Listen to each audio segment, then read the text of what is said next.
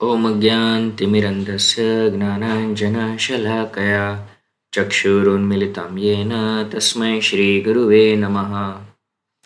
हरे कृष्णा, मैं अपना पॉडकास्ट भगवान श्री कृष्ण और उनके कृष्ण कृपामत श्री श्रीमद एसी भक्तिवेदांत स्वामी प्रभुपाद की सेवा में समर्पित करता हूँ, जिन्होंने भगवान कृष्ण की लीला का यह अमृत प्रदान किया और भक्तिवेदांत बुक ट्रस्ट द्वारा प्रकाशित इस पुस्तक से यह अमृत मैं आपको सुनाने जा रहा हूँ।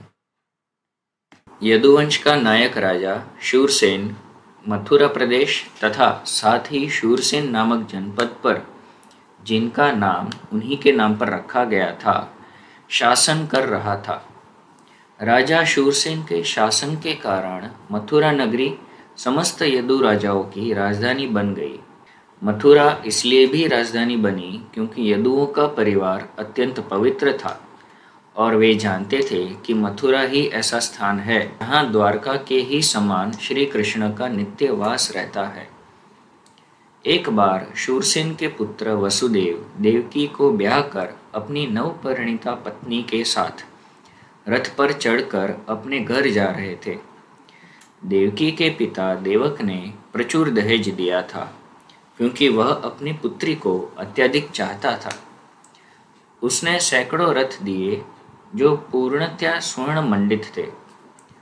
उस समय उग्रसेन का पुत्र कंस अपनी बहन देवकी को प्रसन्न करने के लिए वसुदेव के रथ के घोड़े की रास स्वेच्छा से अपने हाथ में लेकर हाँकने लगा।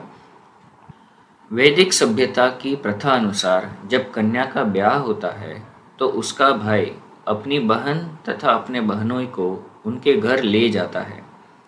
नवविवाहित कन्या को अपने पिता के परिवार का विछोह न खले, इसलिए भाई उसके साथ तब तक जाता है जब तक वह अपनी ससुराल न पहुँच जाए।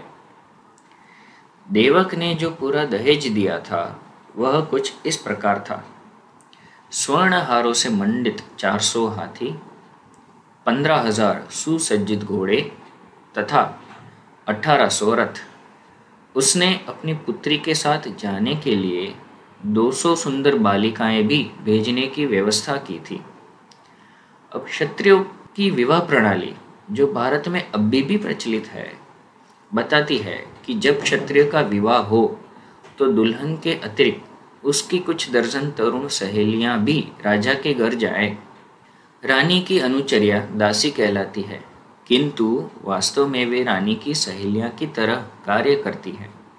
यह प्रथा अनादिकाल से प्रचलित है और कम से कम पाँच हज़ार वर्ष पूर्व भगवान कृष्ण के अवतार के भी पहले से खोजी जा सकती है।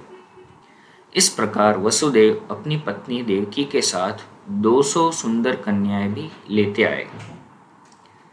जब दुल्हा तथा दुल्हन रथ में जा रहे थे तो इस शुभ मुहूर्त की जानकारी देने के लिए अनेक प्रकार के बाजे बज रहे थे।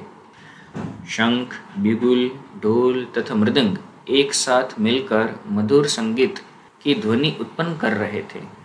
जुलूस अत्यंत मनोहर ढंग से निकल रहा था और कंस रथ को हाँक रहा था।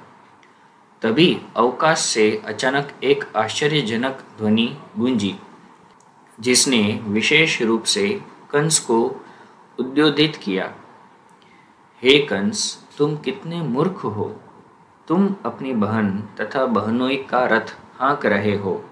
किंतु तुम यह नहीं जान रहे कि तुम्हारी इसी बहन की आठवीं संतान तुम्हारा ही वध करेगी। कंस भोजवंशी उग्रसेन का पुत्र था।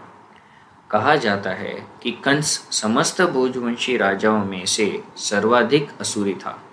तो अब इस आकाशवाणी को सुनते ही उसने देवकी के केश पकड़ लिए और उसे अपनी तलवार से मारना चाहा।